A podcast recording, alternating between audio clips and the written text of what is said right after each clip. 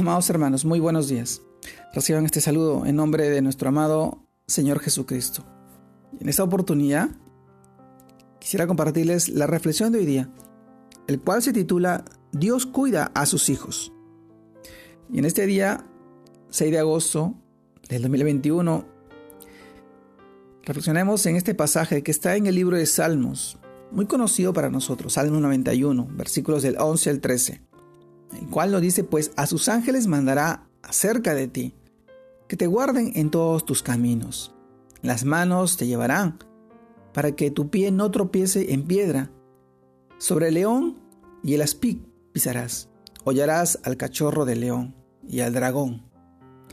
Salmos capítulo noventa y uno, versículos del once al trece. Amados hermanos, el título de hoy día: Dios cuida a sus hijos.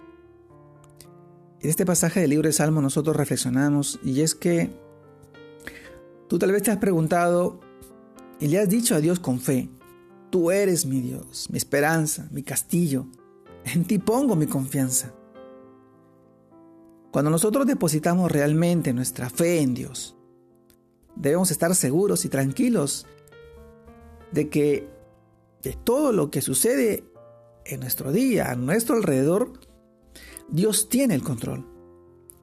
Y si es así, no tememos, no tenemos por qué vivir en temor, en angustia a causa de los terrores de la noche, o las aflicciones o las angustias, las flechas del día, las pestes de la oscuridad o la mortandad, que a pleno día destruye. Pues el Señor siempre cuida nuestra entrada y nuestra salida. Recuerden en Salmo ciento veintiuno, capítulo ocho, Él cuidará de tu entrada y tu salida.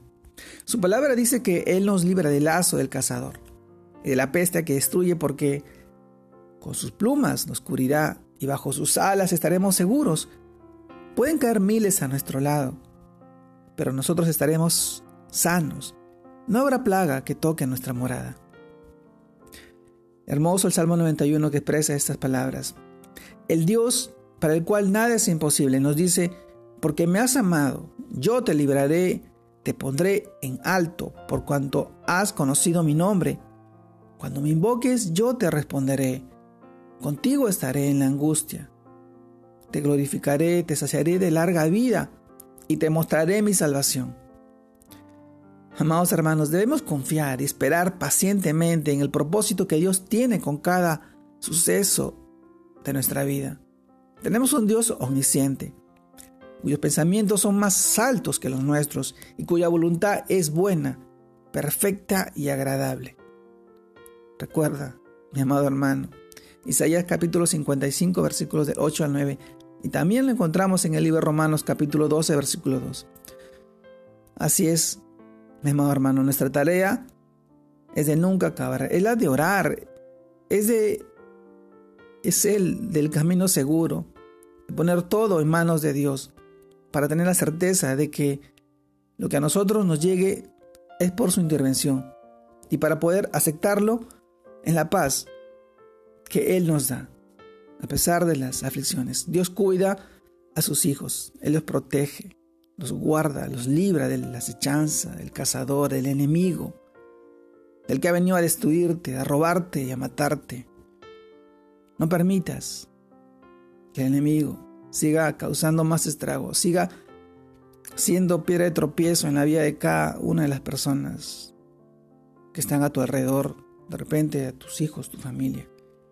Sigue siendo ese pilar, esa fortaleza, esa lumbrera en medio de tanta oscuridad. Sigue capacitándote, sigue preparándote, estudiando su palabra, manteniendo una relación firme con Él, en oración, tal vez en ayuno. Hoy te animo a que sigas fiel a su palabra.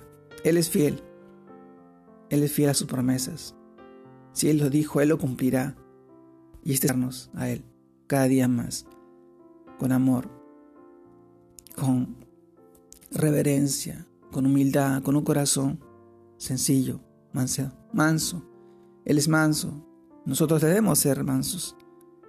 La mansedumbre es parte de nuestra carácter, de un carácter de un seguidor de Cristo, uno que ama su palabra y busca hacer su voluntad en todo tiempo y en todo momento. Te mando un fuerte abrazo, Dios te guarde y te bendiga en este tiempo y en este día.